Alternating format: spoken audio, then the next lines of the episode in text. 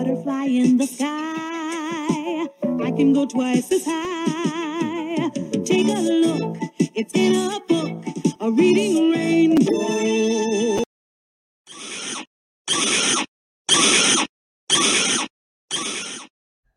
Hey everyone, welcome to Keto and Crime and Thought Crime.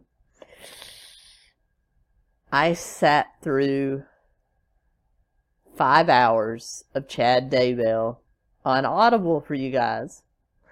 So let's talk about it. We're going to talk about two of Chad Daybell's books today on Keto and Crime and Thought Crime. Welcome to Thought Crime and Keto Crime, where Tracy does the sleuthing so you don't have to. All right.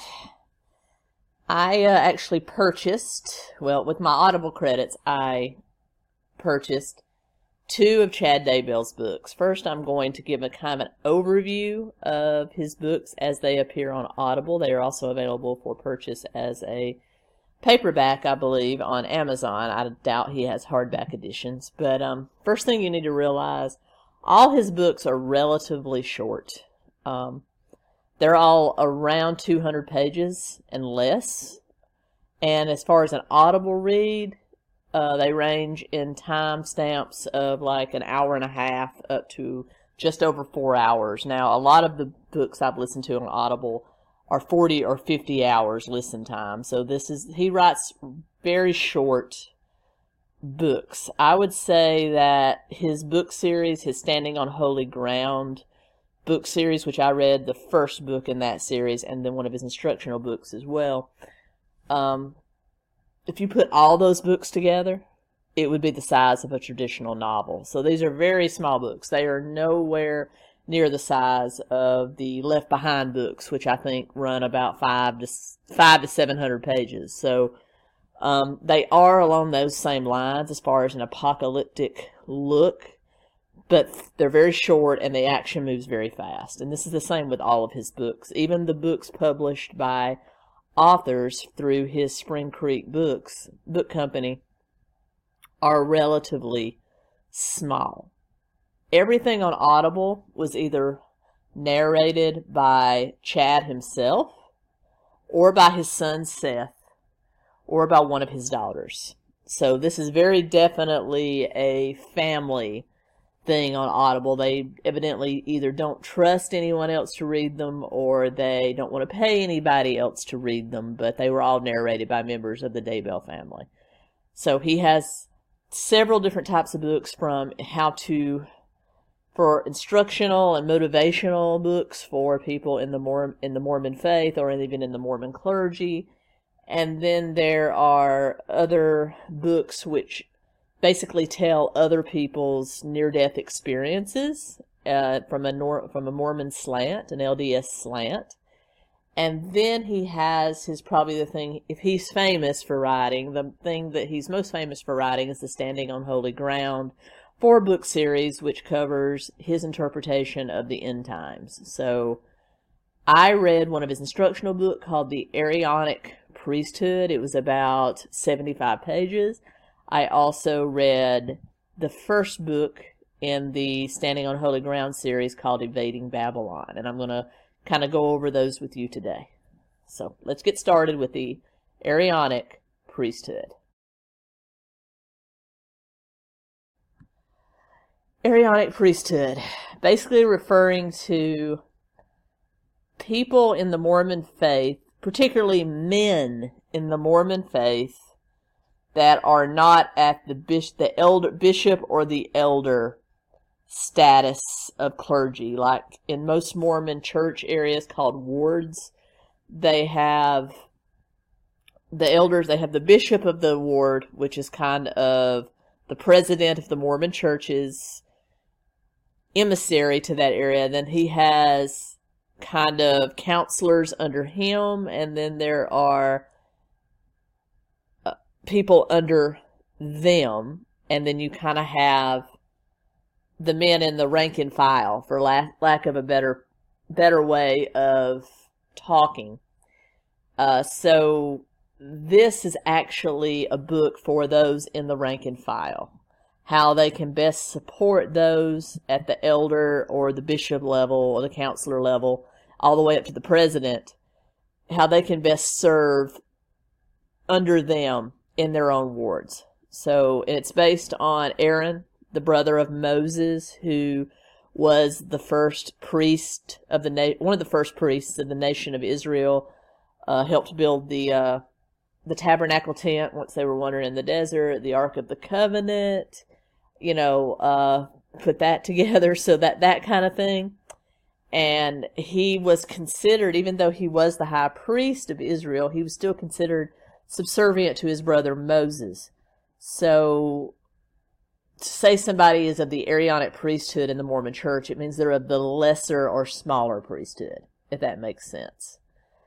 But um, so Chad Daybell uses examples from his childhood and also from famous Mormon sports figures, which he t- talked about a grand total of two, that kind of exemplified what somebody in the everyday priesthood or the Aaronic priesthood should do.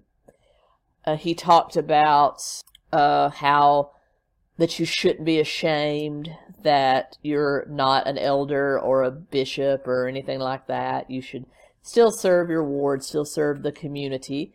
And then he talked about when Aaron died, the nation of Israel went into a 30 day mourning and how his ministry was just as important as Moses' ministry. And then he went back to where he met a pretty where he went to his first Mormon conference. Now Mormons have like ward or state conferences where the you know the higher bishops in the area will speak, or the, the national conferences where the the president of the Mormon Church will speak. And he talked about going to one of those when he was in, in 1982, when he was a teenager, and kind of sitting in the balcony and sitting there all day, and then realizing that the seats down front in this particular temple were cushioned, and that was a much more comfortable place to sit. So he talked about actually, Chad Daybell talked about actually going to the wall in the temple and reading the org chart. Evidently, that's something that's big in the Mormon church, having a definitive, you know, outline of who's in charge and who answers to who. And he saw that even at his level, that he could sit in the front row. So he got there what you know, at just after midnight and waited waited until the morning when they opened the temple and he was able to get a, an actual seat. And from there, he met one of the elders of that church that was actually in line to be president if this one when this one leaves office or dies and actually talked to him and realized that it was this he said the holy spirit of god that led him to that so that he could actually meet this person and learn that he was destined for greatness in the church. Yeah, I had the same reaction. Then he launches into this description of the Holy Spirit, saying that it's a lot like electricity. We can't see it, we can't touch it, but we know it's there.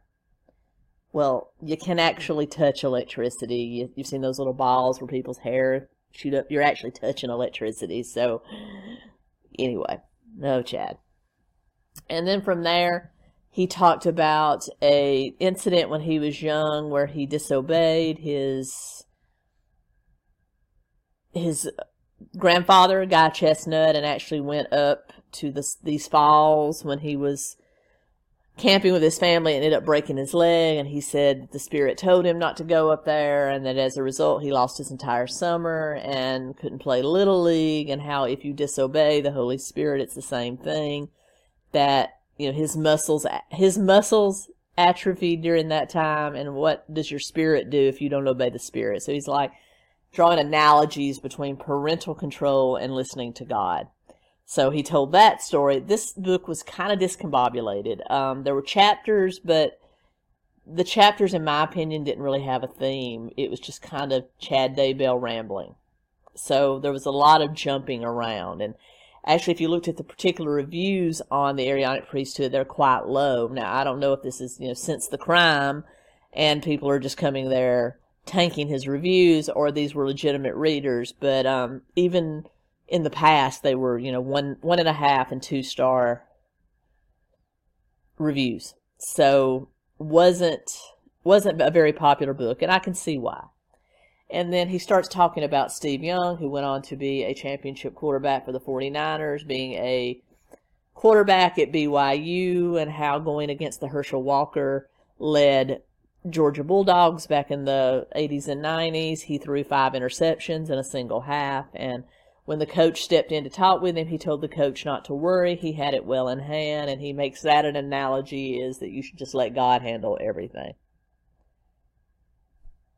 And then he talks about Hyrum and Joseph Smith. You know, Joseph Smith, the founder of Mormonism, essentially, and then his younger brother Hyrum, who was kind of a lesser priest, and he said that we're like Hyrum, we're like Aaron, kind of things. At least people in the Mormon Church, the men in the Mormon Church. This is directed toward men in the Mormon Church. And then he talked a lot about patience and virtue, and then he talked about meeting Marion Romney, uh, who was an uh, an elder, probably related to Mitt Romney, and how he was a great man, and how Mitt Romney was a great man, and just a lot of weird stuff like that. So he just kept kind of going back and forth in this book. And in the very last chapter, he talks about Barry Bonnell, who was a player, a Mormon player for the Atlanta Braves, who helped convert Dale Murphy, who was a great Braves player of the 80s, to Mormonism, and how they both hit a home run for a child that they had visited in the children's hospital. And then from there, he kind of launches into keeping yourself pure, and then launches into what can only be described as a just say no or dare lecture for children and that's where that book ends. As I said, I understand why that one had such low reviews because it, I even as an audible selection, I found it hard to get through. If I was actually trying to sit and read that in print, I would I wouldn't have finished it. If this one was actually written and wrote and read by Chad Daybell himself. So it was interesting to hear him speak for that long. He has a very nice voice, but the audio was a little janky. I mean, I should talk. I've had some really bad audios listen to some of my past videos. But you could almost hear I want if I didn't know better, I would swear they were using like an old-fashioned tape recorder because I swear sometimes I heard click and then click on again. So I don't know if their computer was just that loud or their voice recorder was just that loud or they were actually using an old tape deck type recorder and then converting this to MP3 somehow. I it was it's weird. So that was just weird. The audio was not normally what you would expect from Audible. You can definitely tell that the Audible engineers had cleaned it up. So there you go. But uh, after I finished that book, I was going to take a short break, but then I saw the first book of his Standing on Holy Ground apocalyptic series on there for um, basically a bargain basement price of five dollars. So I went ahead and bought that. And that's the worst thing about this. I don't like giving Chad Daybell my money. So this book was actually pretty good as far as an adventure book goes, like a very short adventure book, and lots of people could understand this as long as they understood something about the Mormon religion. But so it kind of makes me want to see how that entire series plays out, but I just don't know if I can give Chad Daybell any more money. So I'm kind of torn about that. Let me know down below after this review if you would like me to read or listen to the other three books in the series. And if you do, I will definitely do it and I'll report back to you on those as well. But for now, let's get into the very first book in the Standing on Holy Ground series, Evading Babylon, read by Chad's son, Chad and Tammy's son, Seth. All right, so this book opens in Minneapolis, Minnesota, ironically, sometime between the 2006 recession and 2013 ish. So it's after the Great Recession, but before the current the current situation that's going on now because it talks a lot about dates and it kind of jumps around, but that's the exact thing that I get. And it is the, the future in the United States, a, a U.S. that is going through they specific, a lot of turmoil. They specifically mentioned the Great Recession. Then they mentioned how we were continuously, the U.S. government was continuously going trillions of dollars in debt. That happens a lot. And then they were specifically talking about the Occupy Wall Street movements and the other Occupy movements, how they were becoming a real plague on the country, which is ironic considering we are now going through a lot of looting and rioting and things like that in our own current day. So some of this really did hit home. I mean, it's kind of general because this stuff does happen a lot, but you know, there were the Watts riots going all the way back to the 60s and you know, the Harlem riots and things like that. So this kind of stuff has always happened in American history. So I have to say that to say this was spot on would be putting it out there because it's still kind of generalized, but it did kind of hit hit home. And so we opened up in Minneapolis, Minnesota at a regional ward conference for the LDS Church. A young uh, missionary by the name of Nathan Foster foils an attempted bombing on the ward conference by a excommunicated former elder by the name of Kurt Jessup. Now, I think that's really ironic because two of the major leaders of the past leaders of the Mormon church was a gentleman by the name of William E. Jessop, Merle Jessup, and then they've had their attempted bomber named Jessup as well. And I had a note here that says Nathan. I think it's really funny they named the bomber Kurt Jessup because they already had a Nathan. I was just thinking Nathan and Jessup, you know, the, the colonel from A Few Good Men. You can't handle the truth. That's what I thought about, and that they couldn't handle the truth. But still, just kind of ironic that they named their excommunicated former elder that attempted this bombing after two well known members of the LDS Church that are considered historical leaders that were members of the fringe that allows polygamy and other things like that. So at this time that this was written, I can tell that Chad Daybell was still kind of pro conventional Mormon church. So he was kind of taking digs at the sect of Mormonism that favored polygamy, you know, lots of children. So he was kind of taking a jab at that by making the villain in this initial scene somebody with the same name as those former elders that led fringe operations. And then I thought about a few good men, and then I spiraled into like I do down a rabbit hole. But so anyway, he foils the the bombing by tackling the guy. He says he was led by the Holy Spirit to stop him. He tackled him in the hallway, threw the bomb outside to an empty courtyard, and it exploded out there. And then, of course, Minneapolis police converge and it becomes national news. So young Nathan is taken to the local Minneapolis hospital where uh, President Warren of the National Mormon Conference of the National Mormon Church and an Elder Smith, who's in the Salt Lake City ward, visit him in the hospital. Uh, that's where Elder Smith tells Nathan that he was once a disciple or an apostle which anyone high up in a ward is known, or high up in the church is known as an apostle, was an apostle of Kurt, the bomber, would be bomber, before he was excommunicated. And then they don't really say why Kurt was excommunicated. I suspect it was because he was, you know, probably a marriage pluralist because he was named after two people that were marriage pluralists. Uh, then he launches into a tirade about the United States legalizing gay marriage. So this is probably after 2015 when that Supreme Court decision came down. So we're sometime around probably the election of Trump, which would mean this is kind of, you know, there was a lot of heated debate in the country. So I'm thinking that's where we are.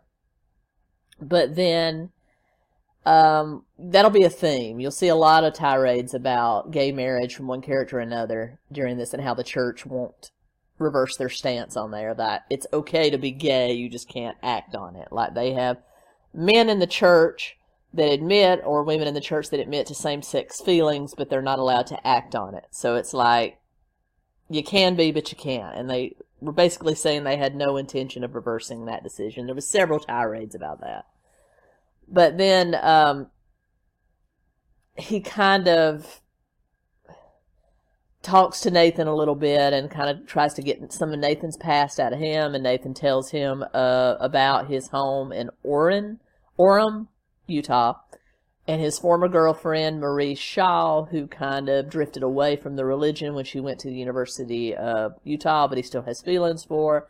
And how his mom got cancer and died, and a lot of fi- family financial problems. He had to give up his college at Utah State and come home and help his mom. He also talked about her and her, her and his dad's Garrett's divorce, um, and that he hasn't really spoken to his father since. And his father has since been excommunicated from the church because he left his wife after she, you know, just before she got sick and then had remarried and had another child, which, you know, I guess was forbidden, or at least in Chad Daybell's eyes was forbidden. And then uh, Elder Smith gives the young man a card with his secretary's number on it in Salt Lake City and tells him to call this number if he would be interested to call his secretary and make an appointment if he would be interested in a job working for the church. He tells him it's a very special discipleship program and it's something that he thinks he's well suited for and to call his secretary if he's interested. And he then excuses himself and leaves. Then we cut to Marie Shaw, his ex girlfriend, driving back back from school to Orem for Memorial Day weekend, and she's listening to a radio report about the Minneapolis bombing and bombing. And of course, she's thinking about Nathan and what could have been. And then we are treated to some choice music of the day, a song that she says was written by Lady Gaga comes on and it says the lyrics are be hip, be hip, it's hip to get the chip. And the name of the band singing it are the Electric Chippies, which is just asinine. But anyway, she's just commenting on how she can tell that Lady Gaga wrote it. And then later on, when she gets home, she greets her parents. Her father, Aaron, actually works for the National Security Administration data center in Utah. Her mom's a homemaker. So she actually gets home and talks to them. And then the president comes on and is talking about the chip. The chip is a little capsule, kind of like, you know, the Theranos chick did with the blood testing, a little capsule that is actually inserted into the back of one of your hands and all your personal information is kept there. You don't have to carry credit cards or ID or anything. It's all right there. And the president is showing how he got one and how it just simplifies your life and gives people a greater greater security because people can't rob and take it from you and that it's just a lot more secure and he tells everyone about a 2000 dollar tax credit if they get it. They said they're setting up chip implementation centers all over the country, and that if you get it before the end of the year, it'll be free and you get the $2,000 tax credit.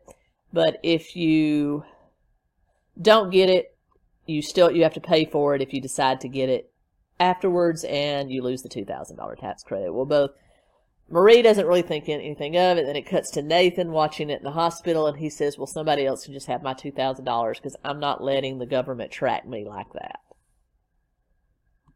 So, cut to, and then it kind of goes into a tirade about how we're tracked by cell phones and we're tracked by social media, which is absolutely true, but he just breaks, Nathan just breaks into this tirade in his head. And then we cut to him going, flying home from Minneapolis back to Orem, Utah, and how he was expecting an elder from the church by the name of Bishop Tanner to pick him up and take him to his mom's sister's house where he was expecting to live uh, while he was back in town until he figured out what his next step was. But instead, his father, his you know, father he hasn't had contact with, Garrett, is there and uh, actually picks him up and says he's already spoken to his mom's sister and that he wants to offer him the opportunity to stay with him. He'll help him get a job and get a car. And so Nathan, wanting to reform that bond with his father, says yes. They go to Garrett's house. He meets Vanessa, his stepmother, and Denise, his half sister, and they have a very pleasant conversation.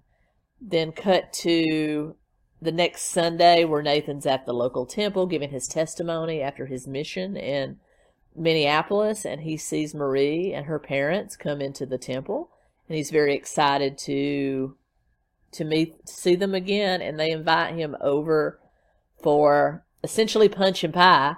Tell them we'll have punch and pie. We're not gonna have punch and pie. My people will come if they think we have punch and pie. I kid you not. That that evening. So he agrees and goes over for a visit.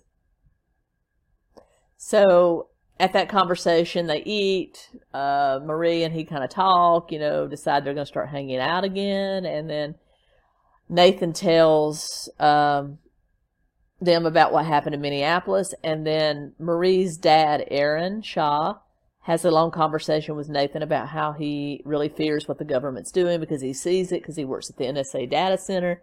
And that right now the chip implementation is is voluntary, but he truly suspects, at least for federal employees like him, it will become mandatory, and he doesn't want to do it because the government the government doesn't need to know where they are all the time, and that he really fears that that'll be the case, and advises Aaron to stay away from government work.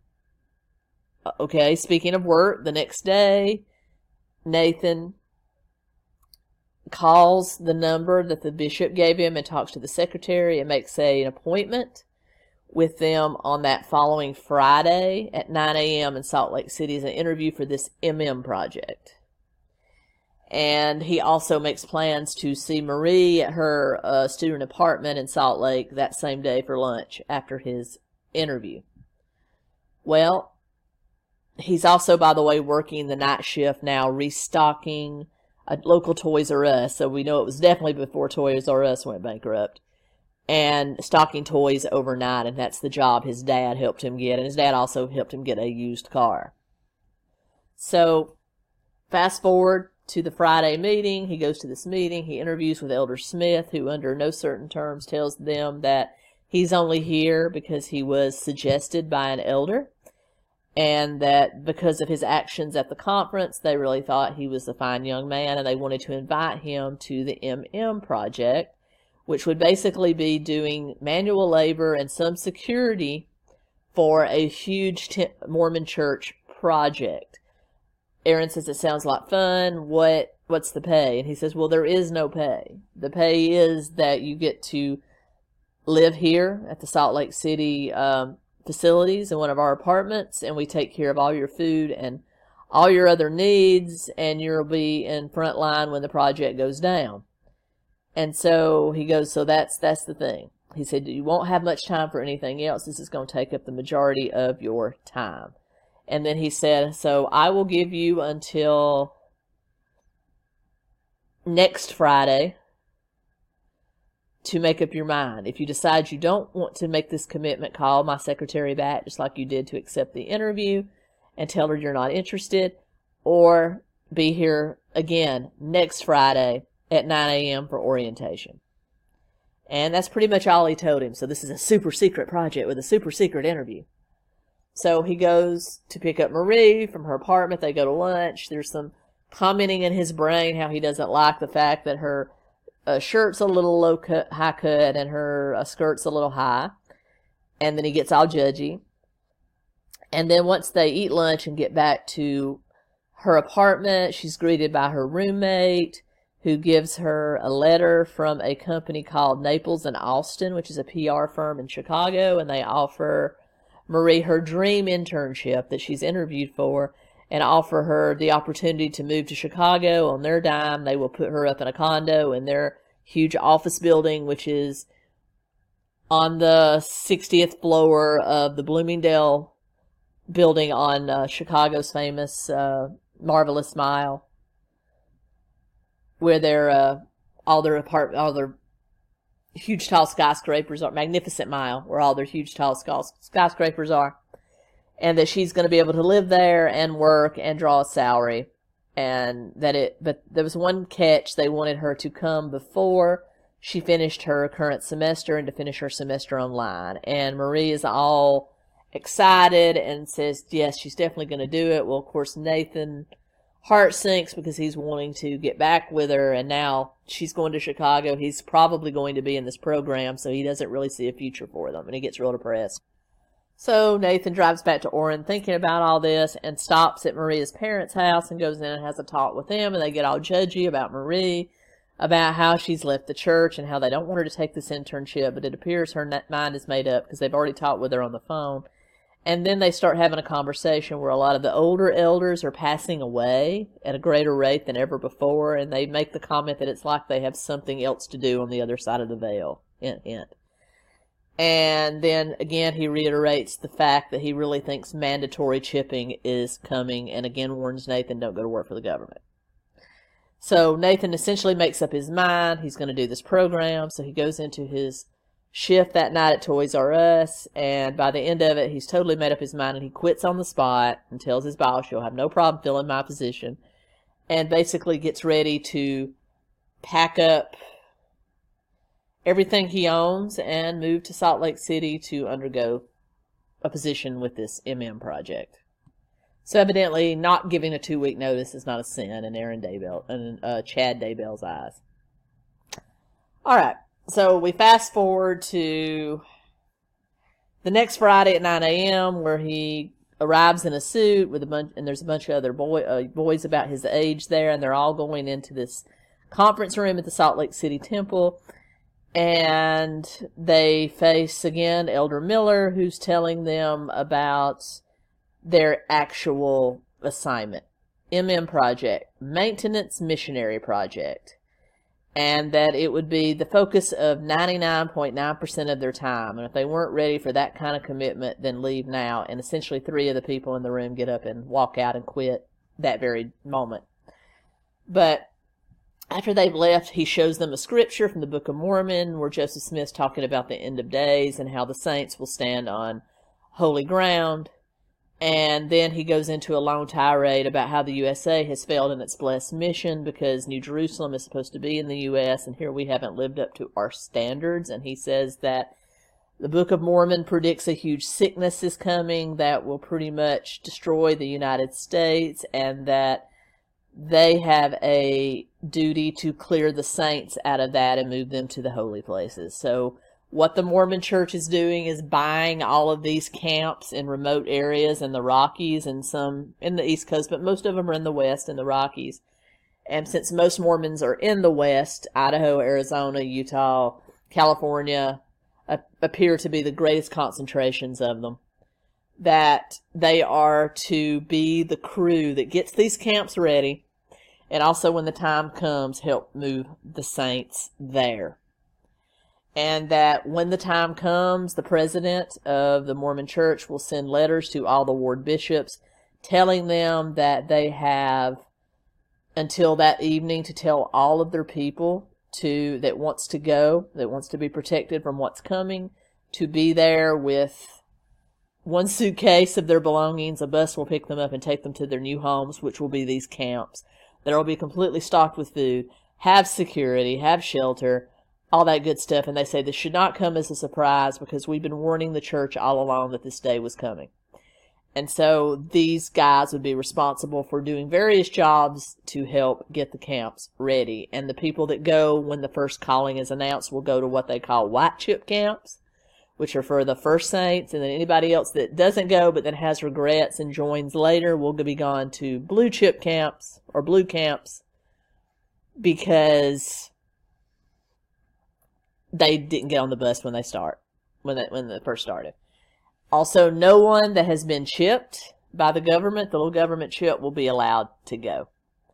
And essentially, they have until Monday morning to return. Monday morning, if they decide to take the job, they are to be back in Salt Lake with one suitcase and be prepared for this to be their lives. That he tells them to sell their cars, to sell all their possessions except what they absolutely have to have to survive that will fit in one suitcase because this is the end times. This is the real shit. This is coming. And Nathan decides to take the job, returns to or- Orem, and tells his dad that he to just try to sell his car, sell anything else, keep the money. He pack, and then he decides he's going to pack up what little bit he can put in a suitcase and return to take the job. Meanwhile, he does have another meeting with Marie. She says she's leaving for Chicago in two weeks. Then he goes home for dinner, and they see a special news report that Southern California has been hit by a 7.6 Richter scale uh, earthquake that has almost flattened Los Angeles. Then we cut to Beijing, China, because of course we do. And there's a Chinese uh, Secret Service work uh, agent there by the name of Chen Ming, who is codenamed Dragon. That's how we'll refer to him. That is being told to pack for a trip that his mission has been sped up. And he is meeting with some high ranking officials watching the news about the earthquake. And they tell him that because of this, they need to basically up their speed up their plan to destroy the United States. This is a co-plan by China and Russia because of course it is. And he's given a suitcase with four canisters in it that are handcuffed to him at all times and he says he's to immediately go into the US under an assumed name and set uh, meet with their other agents that are actually Americans they've hired to do this and prepare for whatever operation they're going to do. So we watch him go back to his apartment in downtown Beijing, and then he's getting on a train to go to Europe to make his way across the to the United States without Trace, so he's not going to fly. And he's thinking about where he's going to move once he gets his big payout, and he's thinking about actually going to the Rocky Mountains of the USA to retire. Then we fast forward to Sunday night before Nathan is to start in Salt Lake City and he goes to visit Marie one last time and Orem before he Orem before he leaves and he interrupts a fight between her and her parents and they're basically having the big fight about she doesn't need to go. They fear what's coming. Please don't go to Chicago. And she says she's going. Nathan sides with her parents, so she gets mad at Nathan and tells him, Don't call me anymore. And then he leaves, gets on a bus the next morning and goes to the Salt Lake City Temple is herded in where Elder Miller is addressing the crowd, and they're shown an organization chart that shows who all's in charge. They are taken to these different stations where they're shown different tasks and different tests. They take all these different tests to show their aptitudes, and then they are assigned their jobs. They are also shown that what they will be issued is a one cell phone with everybody in the program's number already programmed into it. They will receive a handgun that they hope they never have to use. And they will receive a key to their apartment here on campus.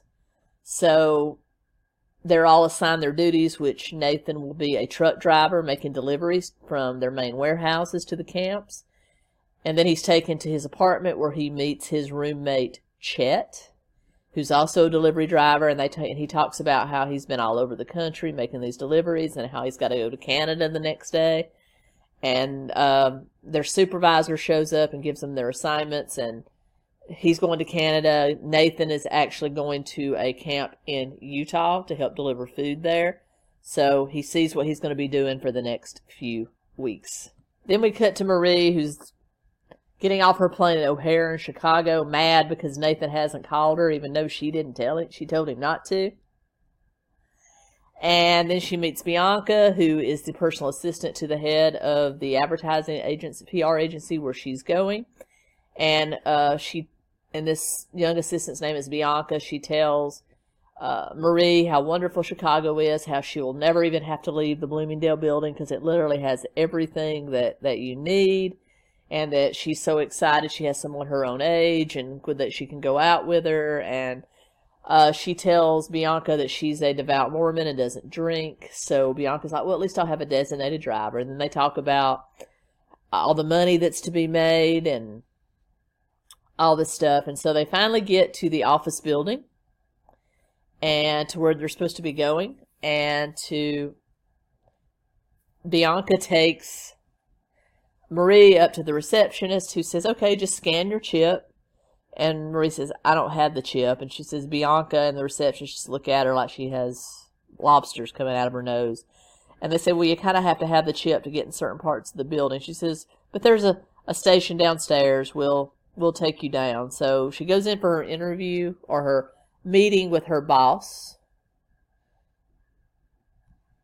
Gretchen, who is the head of the PR firm, and she they have a nice little chat, and she gives her keys to her condo, and then mentions that she does kind of have to have the chip to to kind of maneuver here. So you know, Marie re- reluctantly agrees to get it, and then she says, Well, I hired you not only because of your talent and how well you interview, but because you are so devoutly religious. And I hope you're not going to get here and start drinking and partying like all the other girls that I've hired. So this is like another moral tirade.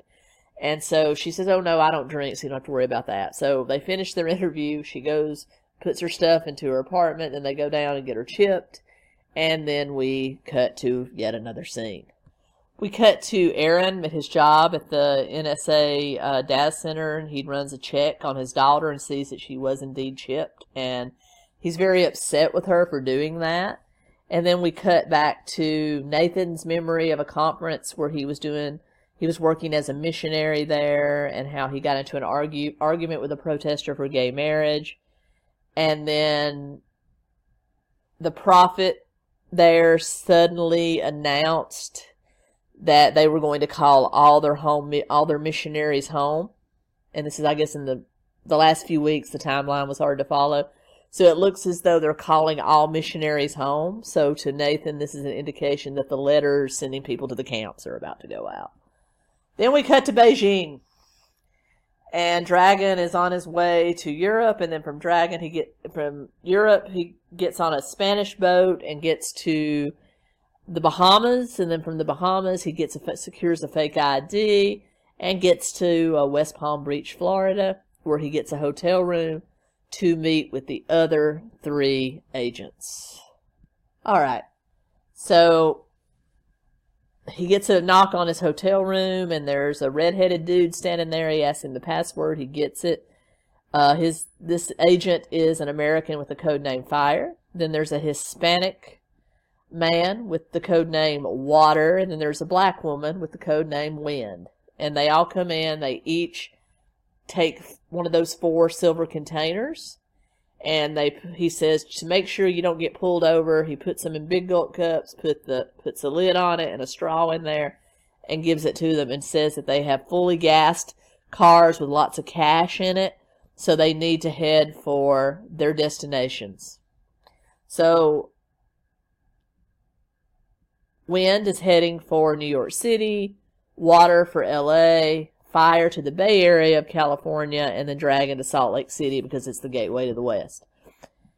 And so, what they're going to do is release a contagion into the atmosphere by via as many people as they can. That's actually a mixture of an H1N5 flu that was a hybrid that the Norwegians worked on for some reason, and then uh, a little bit of the Spanish flu from of 1918, which is total bullshit because the only copy we have of that germ or that virus is one taken out of a fossilized victim of it from Antarctica.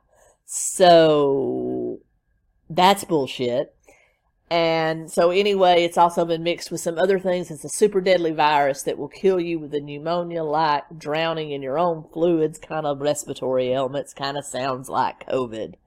But anyway, that's their plan. Their plan is to go to release that into into as many people as they can. So they're all going to go to high traffic places and contaminate things so that people start spreading it around. Then we go to back to Nathan who's just delivering away and we're listening to more tirades about gay marriage and things like that. And I'm going to super fast forward again about two weeks where it shows Nathan and Chet, his roommate, picking up huge loads of all these tents and taking them to certain campsites and getting them ready. So now people are ready to start moving in, it appears. Then we fast forward to a time when they were told to wear a suit, come to Salt Lake City. They did. They're given the envelopes to actually take these to the actual bishops of each ward. There's a sign-in sheet. They can give it to nobody but the bishop. The bishop has to open it with a witness, and then the, the temple elders will call and confirm that they received it. And they give them basically wards around the west to go deliver these. And Nathan delivers his to Spanish Fork, Utah. When he goes back, they tell them to prepare. Sunday, they will be actually going with the buses and the semi trucks to pick up people's belongings, and they're going to the camps. So, only about half of the congregation of Nathan's hometown, which Orem, which he was sent to do the uh, extraction from, show up. He drops them at the camp. He has to make sure no one is chipped. Uh, meanwhile, we cut to Marie in Chicago. She seems very busy, but she goes down on a Sunday to this stained glass window museum and feels a call to go back to church. So she promises she'll be in church the next Sunday. And then she sees on the news where Mormons have disappeared all over the country. Kind of sounds like a Mormon rapture. And then kind of some more hysteria kind of takes over. Oh, and there's also a Category 5 hurricane that's hitting South America and is about to hit Texas, Louisiana, and Mississippi. Let's add that in for fun. Fast forward to Dragon in Salt Lake City. He's gotten a job at Energy Solutions Arena as a janitor, where he plans to infect the bathrooms and the arena itself. And then he laughs about how these rednecks coming to uh, wrestling events will be the one to spread it around.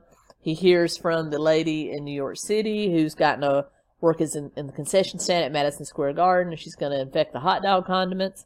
And then uh, the the guy in San Francisco is working events at the Moscone Center. He's going to infect all the equipment at all these conferences.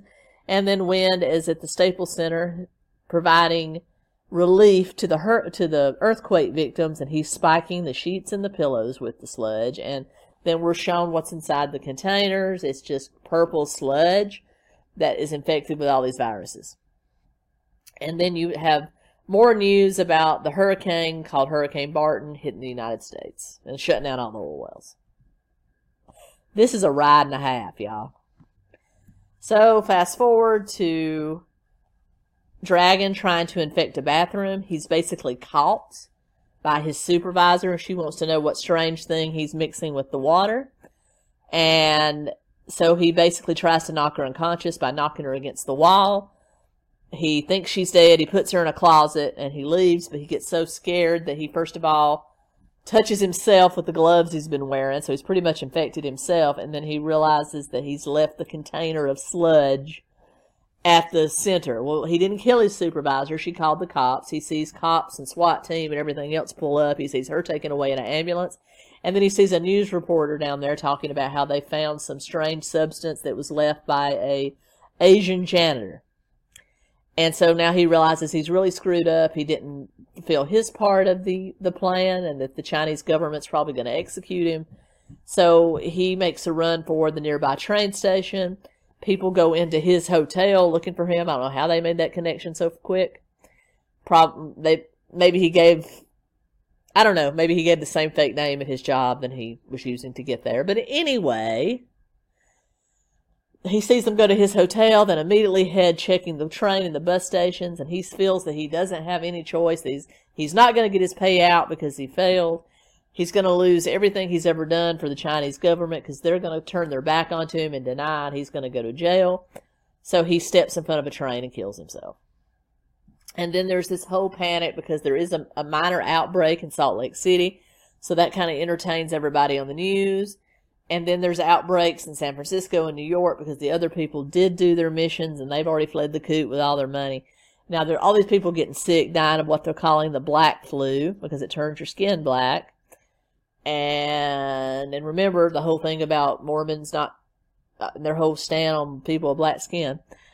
And then you see the government wanting to halt a total catastrophe makes chipping mandatory so they can track everybody and they shut down all travel from state to state as well as airport travel. So you have all these people trapped. And then you have the MM project call all their volunteers in and tell them they're pretty much cut loose. Their job is to go to their hometowns, get as many people as they can to the blue camps, and then go to a, white camp themselves. So Nathan heads back to Orem. He finds his sister alone in in his dad's house because his dad and stepmom had gone to California to help some relatives that were caught in the earthquake. and she fears that they're dead because they caught the virus. So he takes his little sister, his little half sister, over to Maria's parents' house, who are getting ready to actually go to go to a camp as soon as they can find Marie. They're worried about Marie. Then we cut to Marie in Chicago, and you talk to her boss, who's telling them, okay, the president has just made an announcement that we're locking down. Sounds familiar. Well, people are rioting all over the place, and so they've decided to basically sequester within their office building. Well, Marie goes back to her apartment to get what food's in it and come back and lock themselves in the office. Uh, and then she kind of feels the Holy Spirit tell her, don't do that. So she actually leaves. She goes to the stained glass window museum and asks the person to lock her in there because she has nowhere else to go. So the person does. And so she's trapped there. Nathan volunteers to drive cross country in his car that his father is still sitting in his father's garage to pick it, try to get to Marie. So, um, Aaron Shaw gives him a tracker to track Marie's chip and also gives him $500 in cash and tells him to take back roads to try to avoid state checkpoints. Well, he does it quite fine on the back roads until he makes it to Iowa, right when on the Wisconsin, Illinois, Iowa border. And he has to stop at a Walmart. Well, he finds somebody, two nurses, they say, that have Illinois plates that are going to try to get across uh, the river into Illinois and he asked them if he could ride in the trunk. He's not chipped. They can't track him. He could ride in the trunk, he'll give them each a hundred dollars. Now he only has like three hundred dollars left, so he's going to give them most of his money. And they say, okay, they'll do it. And then they play really loud music, and they keep saying CDs. So, okay, we're in the night. We've worked back to the nineties, and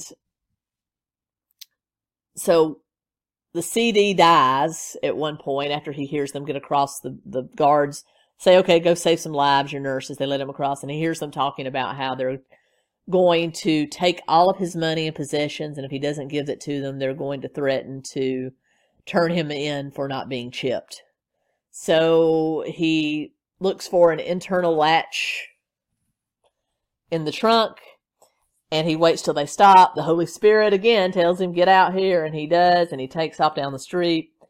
Okay. He run, he realizes he's pretty close to where he needs to be to where he looks where Marie's chip is. He sees he's only about a hundred yards away. Then these gang members that work for this Occupy Chicago gangster that Aaron had told him before he left they were tracking. They try to get at him. He shoots one of them. He runs. He finally gets to Marie in the stained glass window museum and now the book ends with everything going to hell and they're trapped here and now they have to get back to Utah. And so that's Chad Daybell's first apocalyptic book in his series Standing on Holy Ground. Let me know what you think. I think it was just uh it's very close to any apocalyptic literature I've ever I've ever heard. The the tracking of people by a mark in their head or their hand, the end of times, it's all pretty standard. But um, it was fairly interesting. You know, if I can find that book for a nickel at a yard sale, I might pick up one of the next ones and read it. But if you'd like me to read the rest and tell you the rest of the story, let me know down below. I hope you enjoyed this. Uh, Chad Daybell, fair writer, I guess. But still, don't care for him. So anyway, I can't understand how that particular book caused Lori Vallow to like become obsessed with him because that's the one she read. I can't understand how that made her obsessed because that doesn't make me obsessed. It makes me kind of wonder what happens next, but that's it. Anyway, so I guess we'll have to find out who the real villain is here. But anyway, please, if you if you're wanting to support the channel, links are down below. Like, comment, share, subscribe drop a like or a comment about this. Let me know what you think. And until next time, Keto Comic.